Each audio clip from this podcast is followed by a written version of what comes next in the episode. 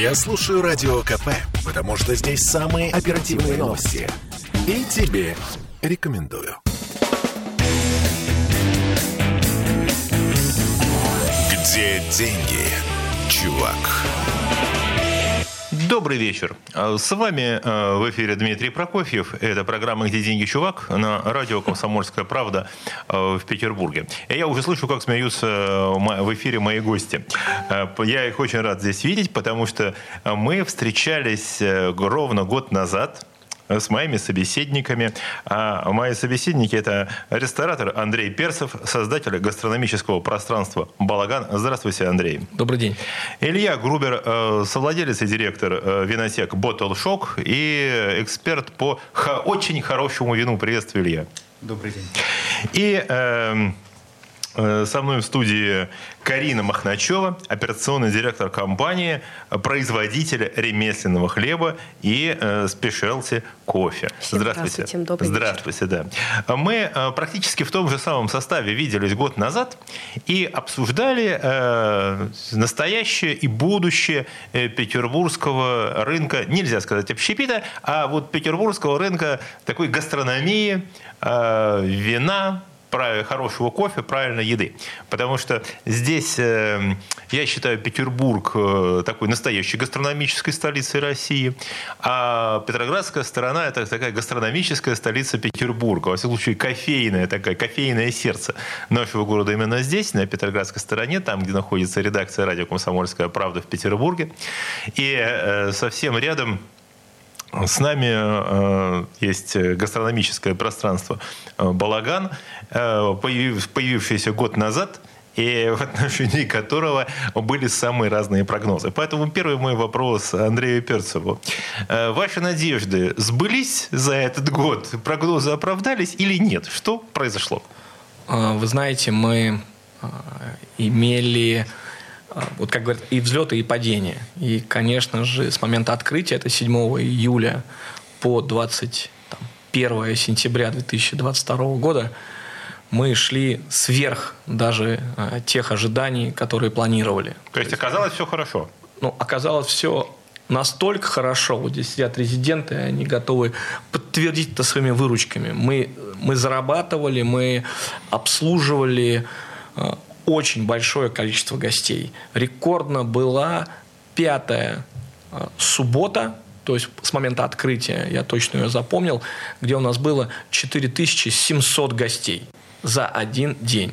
То есть мы обернули посадочное место практически 10 раз. И э, вопрос был в том, что а как же, как же, как же, как же будет, что же будет дальше? Но, как говорят, мы, мы предполагаем, а Бог располагает. А, Случилось то, учитывая- что случилось. Мы знаем. случилось то, что случилось, и, после этого было, наверное, самое мощное, самое мощное для в истории балагана падение, которое докатилось окончательно где-то к концу ноября, вот эти волны штурма Верхнего Ларса а, и тому подобное. А, И эти волны, конечно, дали серьезнейшее падение, а, где-то оно там доходило аж чуть больше 40%. Это серьезно, так, серьезнейшее падение было. И Но оно коснулось, начиная- видимо, Андрей, простите, но оно коснулось, я не думаю, что только э, вашего проекта. Наверное, это все петербургские рестораторы столкнулись с этой Нет, проблемой. Вот здесь, вот здесь как раз таки очень интересно было наблюдать э, за своими проектами в других районах, но я могу сказать за свои проекты на Петроградке, коих немало. Не только гастрономическое пространство Балаган, но и другие мои рестораны. И они все имели плюс-минус э, отрицательную динамику. А, Кто там, пострадал в меньшей степени, там, на проценты, это ресторан «Огниво», там такое ощущение, что гость и публика Огнива, она взрослее головой. Не возрастом, не кошельком, она взрослее головой. Потому Она что... по-другому реагирует на все происходящее. Да, да. Там я видел постоянно молодых ребят, у, у которых вот так вот в пробросе ни слова не возникало о том, Мы понимаем. что происходило. А, Например, вот э, мои проекты на Петроградке, опять-таки вернусь, другие, они также упали. А, Разговаривая с коллегами, у кого есть рестораны в спальных районах, там падение тоже минимальное. Оно было, но оно минимальное. Не так, как упало, например, гастрономическое пространство Балаган. Слушайте, вообще это очень интересно, потому что это показывает, здесь я уже буду говорить как маркетолог, то, что каждый, наверное, проект, это касается не только ресторана, а вообще каждый проект, каждый продукт, он имеет строго такого своего клиента. И вот в каких-то какие-то подобные такие экстремальные ситуации они позволяют увидеть, да, что вот, вот тот клиент, который ходил в балаган, вот он отреагировал именно таким образом. Да, он в силу там, ряда причин не стал туда ходить, он уехал, э, там, прекратил, сократил свою какую-то активность. А другая э, аудитория, которая ходит в другие заведения, да, она осталась, скажем так, при своих в целом, да, ну, э, это вообще очень поучительный такой урок Здесь... с точки зрения маркетинга. Вы правы э, в том, что любой проект, он должен исходно э, выстраиваться от той целевой аудитории или от того гостя, для кого он делается. Балаган э, как гастрономическое пространство, большое гастрономическое пространство, где там 30 резидентов, конечно же, имеет разную аудиторию. И мы выстраивали наш маркетинг для разной целевой аудитории. Но Петроградская сторона, а здесь есть и коренные жители, а, и нас, я уверен, слушают, она отличается тем, что концентрация той выборки людей, она здесь сильно больше. То есть Айтишники, финансисты, такой... маркетологи. Город в городе. Вот то, что называется такая столица, петербургская столица креативного класса. Сто процентов. Слушайте, это очень интересно на самом деле, потому что э, то, что вы сейчас говорите, оно открывает самые разные возможности вообще и с точки зрения и урбанистики, и городского планирования. И в ближайшее время, надеюсь, мы будем обсуждать вот эту историю с э, введением платных парковок в городе, которая, думаю, всех волнует и интересует. И на самом деле, вот то, о чем вы рассказали, это вообще может быть э, материалом да, такого серьезного, я бы сказал, социологического междисциплинарного исследования. И, и очень будет здорово, если его тем более будут проводить эксперты, например, из того же СПБГУ. А, да, мы обязательно, я тоже расскажу коллегам, поскольку в СПБГУ, да, тоже человек не чужой. Обязательно подскажем. А, тогда э, короткий, короткий вопрос. Тогда спрашиваю Илью. Э, Грубера, который не только живет здесь, э, но и, в Петроградскую сторону, но и э, управляет здесь и магазином, и скажем так, винным заведением. Мы не рекламируем спиртное, но не можем не сказать о хорошем вине. Ваши впечатления вот от за этот год, который мы с вами не встречались? Эм, ну, э, во-первых, не просто винным заведением, а винным заведением в гастрономическом пространстве «Балаган». Это, это очень важно, потому что а, работать э, в Балагане – это одно удовольствие. Мы уже поняли. Мы знаем, ну все, у нас, э, нас не позволит сказать редактор рекламы много. Илья, скажите про ваш проект. А, ну, что сказать, что сказать. А, картина, все, все мои проекты, они находятся на Петроградской стороне, в других районах города их нету, и в спальных районах тоже нету. А, я обратил внимание, что, ну, это ни для кого не секрет, а, но даже те люди, которые ранее деньги не считали, а просто приходили, не глядя на ценники, брали бутылки определенно, они сейчас э, идут с пакетиками сетевой алкорозницы, не буду называть какой, и покупают, например, э, просека там. А, причем это те гости, с которыми я был очень давно, э, с которыми я давно работал, которые приходили к нам часто и брали по многу и на какие-то мероприятия, и на корпоративные подарки. Все с пакетиками розницы. То есть э, структура потребления сейчас идет в в сегмент более дешевый. Слушайте, это очень интересно на самом деле, потому что э, здесь э, я всегда тоже на своих э, лекциях, в каких-то выступлениях говорю о том, что у нас э, данные о потреблении потребительского рынка э, не бьются с данными Росстата. Потому что там, где у нас Росстат показывает и рост доходов, и там рост зарплат, и ну, что все хорошо, а в то же время рынок от потребления показывает, что потребление стагнирует, что люди относятся гораздо более осторожно стали относиться к покупкам, что у нас идет расцвет вот и дешевой как алкорозницы, так и там, дешевых маркетов, дискаунтеров. вот, в которых люди закупаются. То есть вроде бы как денег больше вообще, но у людей этих э, денег стало меньше. И Здесь, э, наверное, слушатели наши с нами сейчас согласятся. Мне кажется, это психологический больше момент, потому что люди сейчас больше даже богатые люди откладывают в кубышку э, и не тратят лишних денег. Ну, бог, бог его знает. Э, ну, работаем с тем, что есть. И все равно с оптимизмом смотрим в будущее. Но мы еще это продолжим, потому что я хотел бы сейчас адресовать вопрос Карине Махначевой, в данном случае как человеку из мира кофе.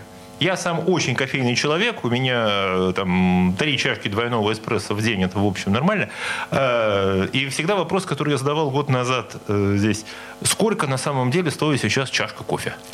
За последний год фудкост себестоимость выросла почти в два раза. И сколько это в рублях?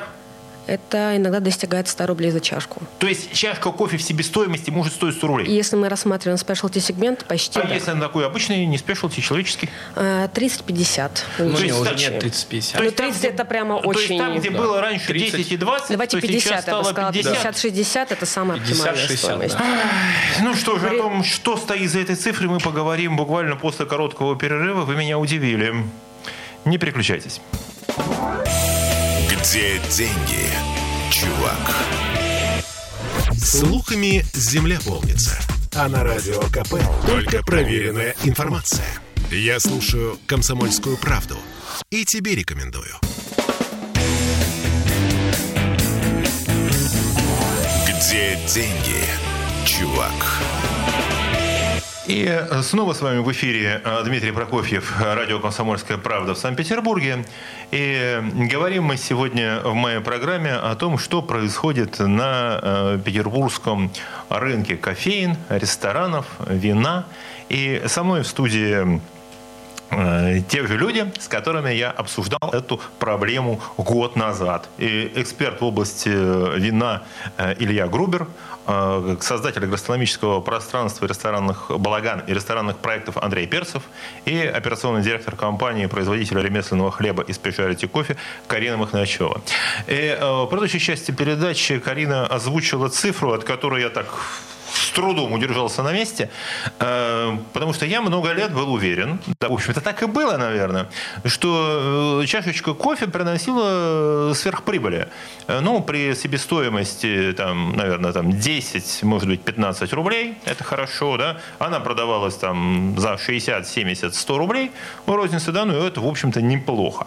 А сейчас вы говорите, что чашка обычного кофе, который мы вот нам завариваем нас в, ну, в кофейне такого приличного более-менее уровня, там, где она продается там рублей, ну, допустим, за 150 то себестоимость этой чашки, 160, наверное, 180, да. наверное, да, вот Андрей мне подсказывает, что там речь идет о 60-80 рублях за чашку. А в специалити кофе это уже начинается от 100.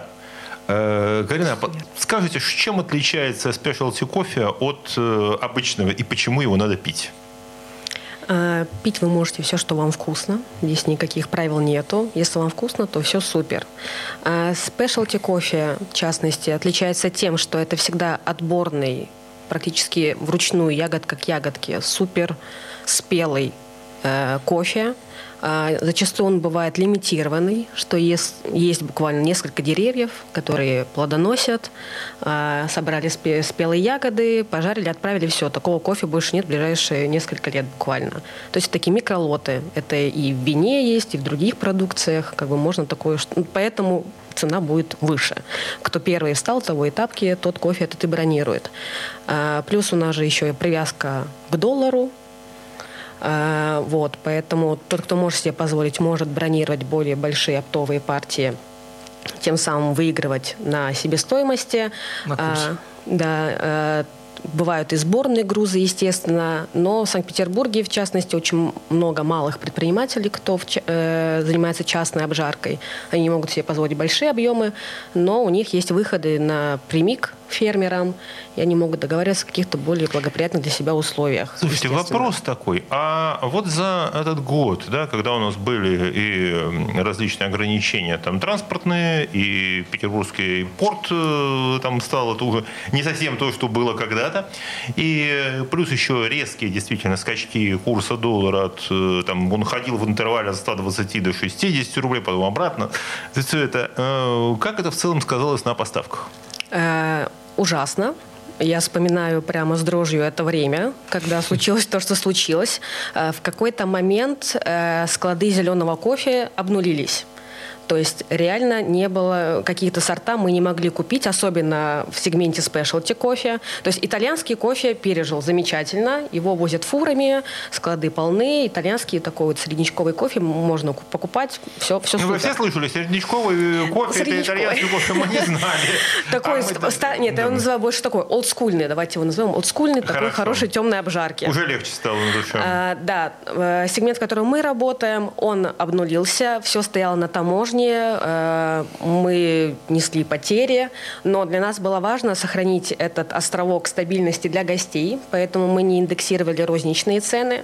В какие-то дни мы даже работали в минус. Э, ну, те, кто постарше э, меня возрастом, вспоминают какие-то вот эти советские ужасы, когда каждый день на дню нули прибавлялись к ценам и прочее, что мы иногда меняли на кофе на развес, ценники по два раза, умножая на два, деля на три и прочее, прочее. Слушайте, я не могу сказать, вы упомянули советское время, я сейчас расскажу историю, которая мне очень такая близкая, да. Это я был еще совсем, ну, подростком, наверное, был, это был не то 82 не то 83 год, это было 31 декабря, Новый год, значит, мороз такой, я э, пошел всегда, обычно в этот день что-то продавали по магазинам. И я э, пошел на, там, на Светлановской площади, стояла машина, с которой продавали по две банки в руки, э, продавали э, вот этот бразильский растворимый кофе Пеле такой был, да. И э, у меня как раз было там с копейками какими-то набранными, у меня хватало ровно на две банки, на трамвай уже не хватило. И я два часа стоял к этой машине, потом я принес домой гордый замерзшие эти две банки кофе, но меня страшно ругали, потому что ребенок ушел через дорогу в магазин, да, и появился через там два с половиной часа, по зимой вечером появился с двумя банками кофе в руках. Так, так что мы так знакомы. И было. Это, так, так вот. и было. У нас реально э, есть гости и были, которые резервировали, ну, приходили, говорю, вот наш номер телефона, когда у вас этот сорт появится на развес зернах, позвоните, мы выкупим. У нас была вот эта бронь. Именно розничные вот это чашки капучино, американо, на этом мы цены не повышали ничего, знали, что это как бы рано или поздно все стабилизируется. И нам важнее сохранить все-таки гостей, которые будут приходить каждый каждый день. Э, слушайте, э, я тогда сразу вопрос э, адресую к Илье Груберу, к, как Джока, который занимается вином. А с вином у вас произошла похожая ситуация или было как-то по-другому? Нет, похожего не было. А как а, было у вас? А все очень просто. А, вино попало под а, не помню, это был шестой или пятый пакет санкций, mm-hmm. когда все вина дороже 300 а, евро за бутылку, они были забанены. А, все э, не только вина, все, практически все виски, а, хорошие шотландские виски, они продаются с территории юрисдикции а, Соединенного Королевства. Тоже все, до свидания. Но наши друзья-итальянцы, французы, португальцы, испанцы, кроме больших корпораций, которые в основном э, ориентированы на рынок э, Соединенных Штатов Америки, они все продолжили работать. Мы буквально не так давно заплатили с российского банка, с Райфайзена, через SWIFT в фермеру в Австрии, Единственное, не рассказывайте что... в деталях, а то еще идет еще один пакет ограничений. Да, да извините. Пожалуйста. Ничего, мы вот, ничего не а, называли. Вот, и ну, были некоторые нюансы, а, что банк-корреспондент задержал именно Венский, задержал деньги по письму, они зачислились, и все в порядке. Мы привезли вино, и никаких ужасов, которые, о которых все говорят или, возможно, думают, ну, в общем-то, их нет. И простые фермеры, они аполитичны, для них, они, им нужно продать вино, и они больше смотрят на персоналию покупателя. а мы со всеми знакомы, проводим видеосвязи, э, общаемся, и они не отождествляют, например, мы меня поняли. да, да, с мы э, понимаем. повесткой. Мы понимаем, отлично. Да, Карина, Просто, сказать. просто добавить, да, Килье, что также кофе, производящие регионы, им все равно, что происходит на наших территориях. Мы понимаем. То есть кофе, да, доставлялся, но мы не могли его доставить к себе. Э, То есть э, вино, э, а сильно поменялся ассортимент? Или, в принципе, он остался так вот э, базово тем, что и был? Э, С алкоголем всем большие проблемы сейчас, э, и проблемы связаны с непониманием. То есть, с одной стороны, достаточно большой список крепкого алкоголя э, у нас сейчас э, попал в список продукции, пригодных к параллельному импорту. Да. Но здесь возникают вопросы.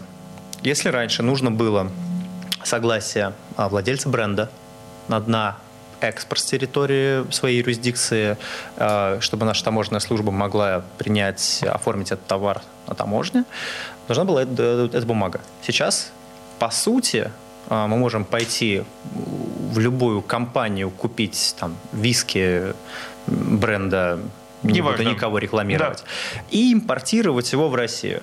То есть а где был произведен этот виски, уже, честно говоря, непонятно. Я не знаю, но ходят сейчас по индустрии достаточно большие слухи, что огромный вал контрафактного алкоголя с Восточной Европы едет через э, наши дружественные страны, и таможится, ставится э, эгоиз, э, марочка, и все красиво. И к чему я это все говорю? Что тот огромный прогресс по защите потребителя, который проделала наша страна, вводя эгоиз, сейчас, по сути, обнулилась. То есть э, контроля, мы потеряли контроль между произво- производством и импортом, То таможней. есть, а, смотрите, и этот момент, э, да, я вижу, Андрей, сейчас тоже дам слово. А, значит, уже, наверное, после, короткого, э, короткой паузы я просто подчеркну вот эту мысль, которую нужно объяснить. Действительно, правительство в свое время предприняло очень большие усилия для того, чтобы вы, ну, говоря, не могли отравиться алкоголем в магазине. В любом, причем в магазине любого уровня, как в дорогом, так и в там, сравнительно дешевом. Да, вы могли быть уверены, что покупая бутылку, она, по крайней мере, не принесет вам вреда, там она была прозрачная. И Россия опередила Очень да, весь страны. мир. Да, с Ну, точки зрения поэтому- безопасности алкоголя. Абсолютно. Но сейчас ситуация изменилась с той точки зрения, что опять может показаться в магазинах, э, причем совершенно с добросовестными приобретателями, да? Абсолютно. И бутылка, она И соблюла будет все правила, формально. которые были. Да. При соблюдении всех правил бутылка может оказаться, ну, мягко говоря, проблемной. Да? Да. И вот о том, как с этим бороться и как можно от этого защититься, мы поговорим после выпуска новостей. Не переключайтесь. Где деньги, чувак? Я слушаю Радио КП, потому что здесь самая проверенная и оперативная информация. И тебе рекомендую.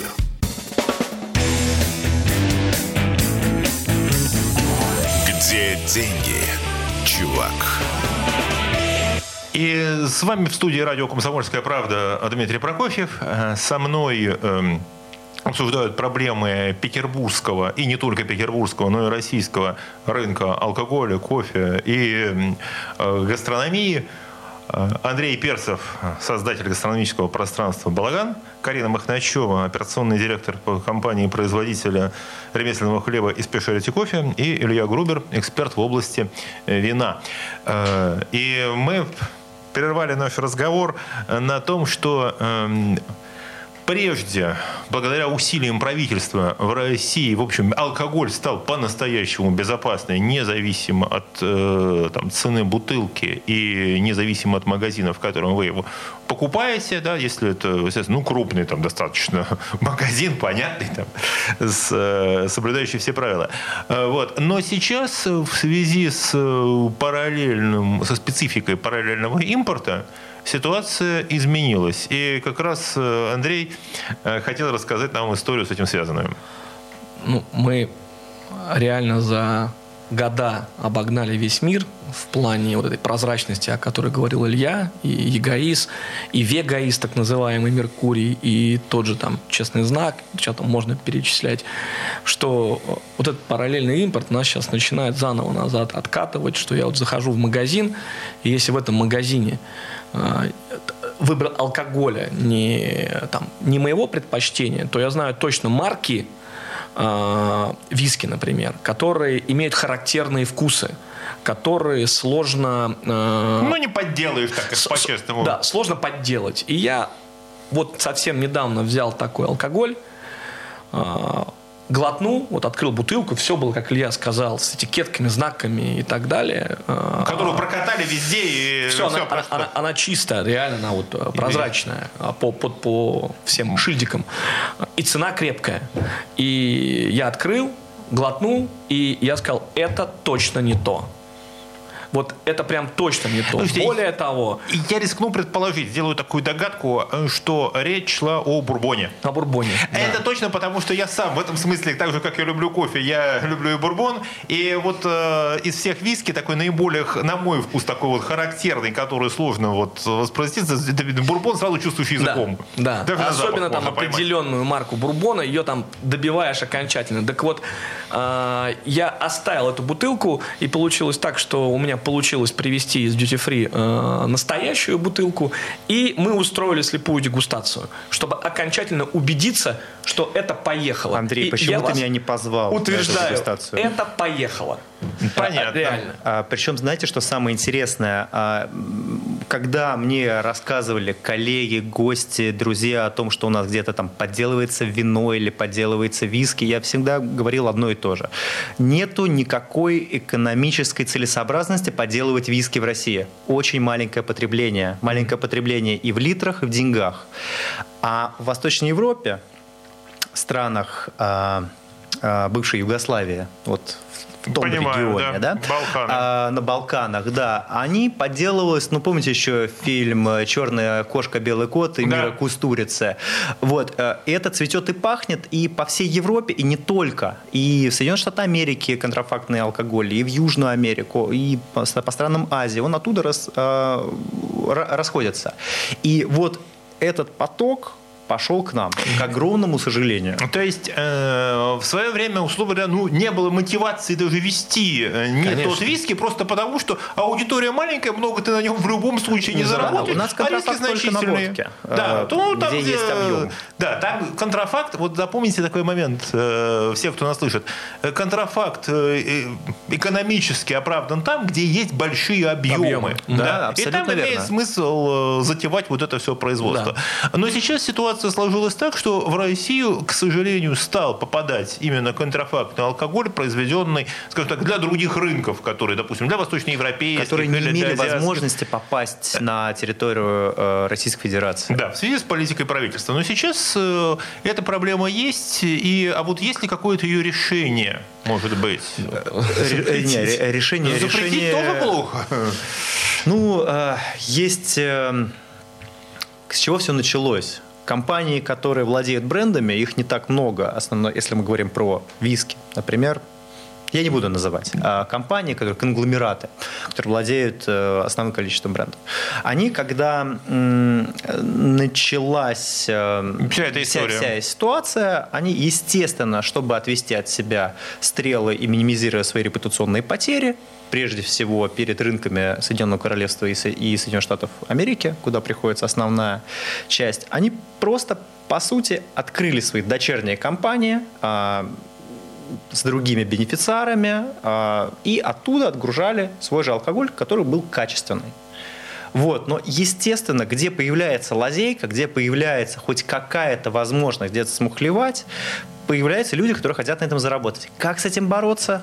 Э, в я не знаю. мировой вообще индустрии. То есть мы попали, действительно, спасибо, Андрей очень э, классно сказал, мы попали, то если мы были изолированы от mm. мировой струи контрафактного алкоголя, то теперь она то теперь, теперь мы, мы э, попали, э, глобализация нас э, достигла, и вот мы теперь в мировом рынке э, и, контрафакта. И, сам, и самое это главное, что вот, например, как и Илье предпринимателю, и мне, и многим, да, ты же на себя берешь эту ответственность, ты же ее купил а у тебя шильдики, все есть, товары накладные, ты их прогнал через ЕГАИС, все сделал правильно, а у тебя контрафакт, гость его выпил, отравился, кто виноват? Не дай бог, мы, конечно, не, не будем. дай бог. Но вот какая проблема грядет?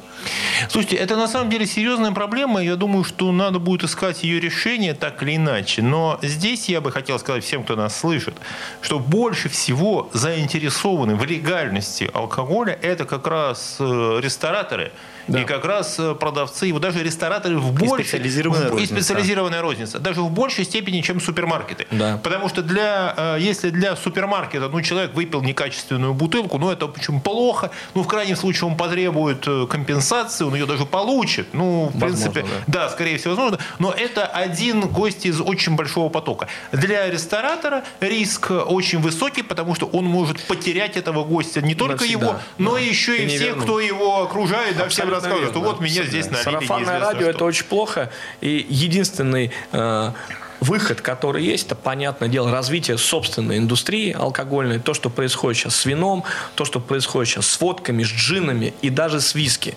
И, конечно же, как только этот продукт будет достойного качества, например, как вино, шагнуло вперед, шагнуло. Скакануло, то есть, Андрей. Э, Скакануло. То есть нужны э, российские виски, российские бурбоны, а, российские... А давайте, а давайте по честному, а что сложного? Дмитрий, в Финляндии, в Швеции да. делаются виски, в Конечно. Германии делается сингл молд. Да. То есть, а почему мы кстати, не можем? Неплохой. Тайвань научилась делать виски, которая сейчас которая сейчас занимает топовые позиции в рейтингах. Я не буду говорить марку, но этот виски есть. Он, он, он есть и, и в моих э, ресторанах. Но прикол, это Тайвань. Слушайте, э, на самом деле тоже потрясающе. Это вот э, даже не вопрос, то, что называется импортозамещение, а это тот сегмент, где российские производители, ну раз уж такая ситуация сложилась, они могут претендовать и на выход на мировые рынки, какие-то мировые же, позиции Дмитрий, я вас перебью и скажу. Конечно, я вот как предприниматель с удовольствием бы вложился в производство виски. И делал бы его, уверен, что не хуже, чем наши соседи. Но а если завтра мы опять откроем все рынки? И... А если завтра мы опять э, откроем прямые каналы? Что со мной будет? Я в трубе? У меня таких маркетинговых бюджетов нет. А кто мне их даст? То есть здесь нужна, наверное, я бы сказал, здесь нужна такая серьезная правительственная политика. Абсолютно. По развитию, такая, причем долгосрочная. Абс... На, на десятилетие. На десятилетие, да, потому что все, что касается, если действительно российское сельхозпроизводство, да, ряда продуктов у нас э, сыграло, так сказать, в долгую, там, где была долгосрочная стратегия, оно сыграло. А вот стратегия производства такого российского алкоголя – нам еще ее такой недостаточно. И, кстати говоря, вот про виски. У нас проблема с производством виски. Мы в нынешней конъюнктуре не можем э, производить качественные виски по причине того, что наше законодательство, оно нацелено исключительно на безопасность потребителя.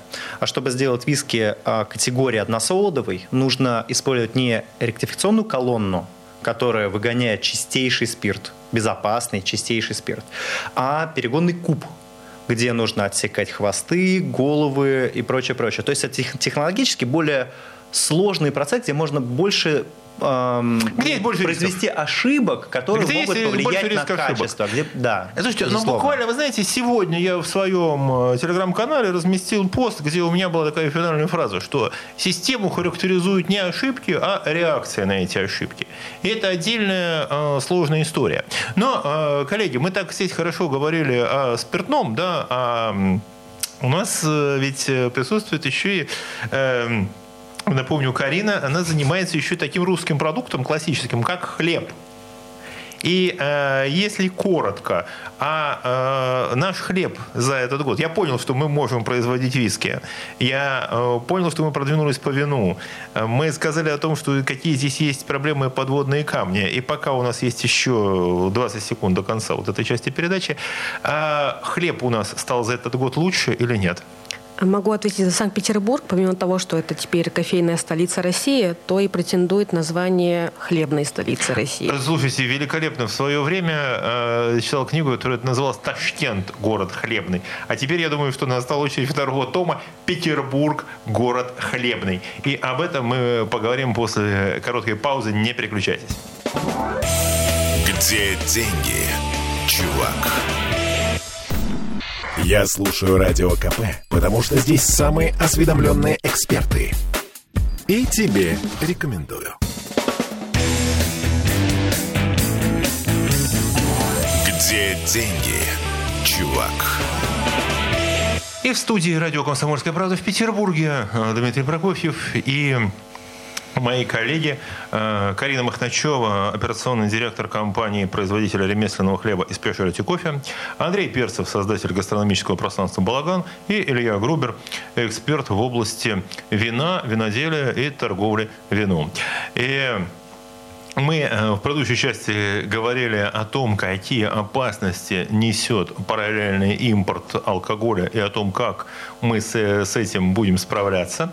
И, но я еще задал вопрос э, Карине о том, что у нас произошло за минувший год, произошло с хлебом, и услышал, э, честно говоря, тоже неожиданное для себя, почти такое же, как произошло с ценой на кофе. Господи, я теперь буду еще больше его пить для того, чтобы поддержать наши Спасибо. петербургские кофейни. Ну, как же иначе? Хорошее решение. Спасибо. Что нам еще остается А мы делать? подскажем, где его пить. Э, Мы скажем это лучше нашим слушателям. И вопрос, вы сказали, что Петербург э, стал хлебной столицей. Да, есть Ну, такая тенденция. Мы придумали такое определение. А что это означает сейчас? Не стало, а способен стать. Способен. Отличная Все заговорка. к этому идет, что на сегодняшний день, насколько я знаю, по средним подсчетам э, в Санкт-Петербурге порядка двух тысяч э, предприятий, которые занимаются производством э, хлеба, это пекарни, это какие-то сетевые есть э, э, заведения. Слушайте, а вот знаете что? Я могу сказать, вот проезжая по городу, да, я замечаю, что одно время, ну, назовем там лет 15 назад, у нас было национальное блюдо, это был ролл, Калифо... ролл Филадельфия был, и салат Цезарь, да, везде кру- крутили роллы. Потом был момент, когда все стали делать котлету в булке, все стали пить бургеры. Сейчас везде открываются булочные пекарни. Вот в эти заведения, о которых вы сказали, это входят вот эти булочные или это отдельная история производства хлеба и его вот продажи через эти пекаренки, кофеинки? Входит. Там, где есть в ассортименте хлебобулочное какое-то изделие, в принципе, можно отнести вот к пекарне, что-то такое подобное. А, ну и сейчас и при всех э, торгу, при множестве торговых сетей наших, да, сейчас везде стали появляться какие-то пе- пекарни и э, кофейные машины стоят. А, Вот, мне кажется, это э, результат прошедшего года, что сейчас уже никто не идет в ритейл в чистые кофейни. Эти кофейни начали переформатироваться и начали э, либо при кофейнях открываться частные производства, пекарни внутренние, либо изначально пекарня и как до продажи уже напитки э, и кофе, коммерческий, кофе среднего вот этого сегмента. И также по э, прогнозам еще порядка 600 единиц таких производств в течение этого года должны открыться в Санкт-Петербурге. Э, Также интересно, что э, в Санкт-Петербурге рекорд по количеству подобных заведений на душу населения. Даже Москва с нами рядом не стоит сейчас. Что-то очень интересно. А такой вопрос. А правительство поддерживает э, вот пекарни каким-то образом? Или это все развивается исключительно на собственные средства владельцев, ну и, естественно, на деньги потребителей? Именно в Санкт-Петербурге э, большая часть это какие-то частые, частные заведения, где условно семейная пара решила открыть То есть это частные бизнес. проекты без, э, Очень много таких. без, без каких бы то ни было там дополнительных усилий Например, вот мы входим в такой сегмент, э, мы ремесленная пекарня, если мы до этого говорили про спешлти кофе, да, про супер отборный э, напиток, также мы себя можем отнести к спешлти пекарням. У нас ограниченная э, по ресурсам производства. У нас супер отборные э, продукты, секретные бленды муки, э, 72-часовая закваска, никаких консерватов и прочее, прочее, Э, прочее. Вопрос. Но а сколько здесь- же стоит здесь такой же- хлеб? Да, сейчас, Андрей, вам дам слово. А, так как мы работаем только на B2B, э, То есть вы Средние- поставляете в рестораны, Только кафе? в рестораны, да, рестораны, кофейни, э, которые сами не могут производить такого качества э, хлеб, но очень хотят его презентовать своим гостям. Э, За такую единицу в среднем 250 рублей Буханка. буханка хлеба. Андрей, вы хотели сказать С точки зрения правительства помогает э, льгота налогообложения. А, вот этот момент только есть, Это что хороший для- рычаг. существует вот этот НДС, момент. НДС э, меньше сильно. Андрей, кто же с НДС-то работает из нашего Э, мел- мы, же- мел- мы же- мы мелких же- мы же лавочников? про крупняк говорим. Ну, про крупняк, а вот для таких вот локальных кофеин? С НДС э, слетаешь при там, 200 миллионах рублей. То есть, как только более-менее крупная сеть, как только более-менее крупная поставка, мне кажется, там все около уже НДС начинают крутиться, и тут тебе на сокращенная, э, сниженная э, ставка. То есть вы думаете, что на самом деле то, что реально могло бы помочь вот, с точки зрения правительства и даже там, городской власти, это именно налоговые послабления? Ну, э, что, что сейчас, например, сделали для общественного питания. У меня есть проекты, которые перешли на общую систему налогообложения, но так как это предприятие общественного питания, то вот у меня сейчас льготная система налогообложения. Слушайте, это, это местное решение или это на федеральном уровне? Это федеральный уровень, который очень быстро подхватило местное правительство, чему мы очень благодарны. Прям молниеносно, что понравилось. Слушайте, это на самом деле действительно очень хороший момент, потому что часто мы не замечаем вот этой невидимой руки, которые действительно правительство предпринимают усилия, э, и они действительно оборачиваются, мы видим физически вот просто вот этих рост кофеин, но мы не связываем для себя, что это, казалось бы, вот это решение. Ну, подумаешь, там, налогообложение, цифры. Для обычного человека, который покупает хлеб, но это все очень далеко. И вдруг мы, э, а вот тут понять момент, что вот эти вот налоговые инновации, изменения, они отражаются на том, что у нас появляются новые рестораны, кафе, пекарни, это не сразу связывается в голове, кстати. Mm-hmm. Это тоже интересная история. Слушайте, но э, когда здесь Карина упомянула про секретные бленды, э, у которых муки, да, у меня шикарное выражение, секретные бленды муки, да, которые меня сразу зацепило про секретные бленды, когда мы говорили про алкоголь, который непонятно э, как сюда попадает. Э, Андрей, Илья, а все-таки есть какое-то средство защиты? Ну вот как вы защищаетесь вот от контрафакта? Да, все очень просто. Я открываю список Минпромторга, алкоголя к параллельному импорту разрешенного, и вычеркиваю своей ассортиментной базы весь этот алкоголь. И не рекомендую слушателям не только радио «Комсомольская правда», но и всем жителям Российской Федерации просто воздержаться от покупки э, алкоголя, который в списке Минпромторга. А, то вот есть просто, э, есть просто покупать другие... Покупайте другие, э, да, другие, конечно. Очень много... Бренды. Э, Россия, в России очень много осталось качественного алкоголя, которое было завезено еще до событий. Поэтому надо... Да, подорожало. Да, теперь, например, виски возрастной шотландский стал напитком уже для Премиум. очень состоятельных людей. Угу. То есть, ну да. Но я, я считаю, что лучше пить меньше, но качественно, чем э, вести, идти э, за ценой и рисковать своим здоровьем. Это не для меня. Э, Андрей, что вы скажете, а вы придерживаетесь какой политики? Ну, нам сложно, потому что гости э, гости привыкли, требуют гость требует, марки. гость требует конкретные марки. Э, нам здесь сложнее, и мы пытаемся прививать, то есть предлагать альтернативу, плюс так же, как Илья, вычеркивать там из ассортимента прям то, на что есть не то, что идентичная замена, а, возможно, замена превосходящая. Мы просто говорим, извините, этого нет, но есть хорошая альтернатива. И, и по это, той же, наверное, цене и, примерно. Да, и это, и это прям действительно альтернатива. То есть это не другое, это прям альтернатива.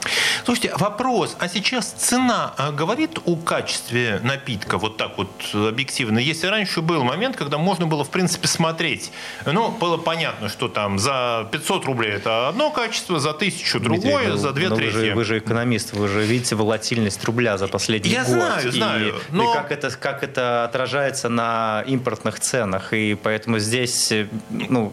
То есть, э, да, да, Андрей. Э, я даже поправлю. Мы очень часто делаем слепую дегустацию. У меня есть один бар э, пивной на Петроградке. И, э, мы, мы ничего делаем... не рекламируем, улицу можем сказать. На Добролюбово, да. Понятно. Мы там делаем слепую дегустацию очень часто. И я обязательно прошу управляющего, чтобы в этих слепых дегустациях была обязательно какая-то альтернатива русского производителя. И при том, либо это крафтовая пивоварня, маленькая, спешлти, да, как мы их любим называть, либо это крупный производитель. Совершенно недавно мы э, дегустировали и вслепую определяли э, хель. Э, ну, сорт э, э, пива для, там, для многих людей, светлое, фильтрованное пиво.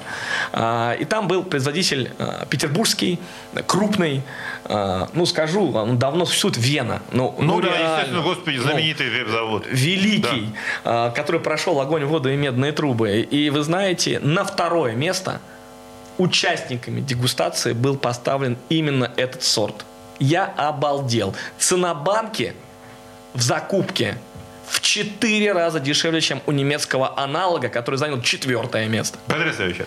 Слушайте, это на самом деле, вот э, у нас разговор, ну, на самом деле можно говорить об этом бесконечно, но я хотел бы сейчас э, подвести, наверное, такие итоги и сам надеюсь, что коллеги со мной согласятся. Значит, несмотря ни на что, э, рынок петербургского общепита становится выстоял и вернулся, скажем так, к развитию. А, этот путь еще продолжается. Этот путь еще мы, мы, выстаиваем. Мы, да, мы стоим, мы стоим, выстаиваем. И для этого, встаем, да, да, и для этого, конечно, нужна будет э, поддержка всех, кто уходит в петербургские бары и рестораны и покупает э, хороший хлеб. Дальше. Э, ну и про, про, поддержка правительства. И, и по, она есть. Это мы, поддержка правительства действительно сыграла очень большую позитивную роль. И сейчас, наверное, стоит, будет стоять задача о дальнейшем развитии Развитие. отечественного алкоголя. Не отечественного ну, алкогольного производства, то, что у нас здесь прозвучало. Ну и что же, всем приятного аппетита и хорошего настроения в Петербурге. Да, Спасибо. Хорошего настроения. Спасибо. Спасибо. Спасибо. Всего доброго. Где деньги, чувак?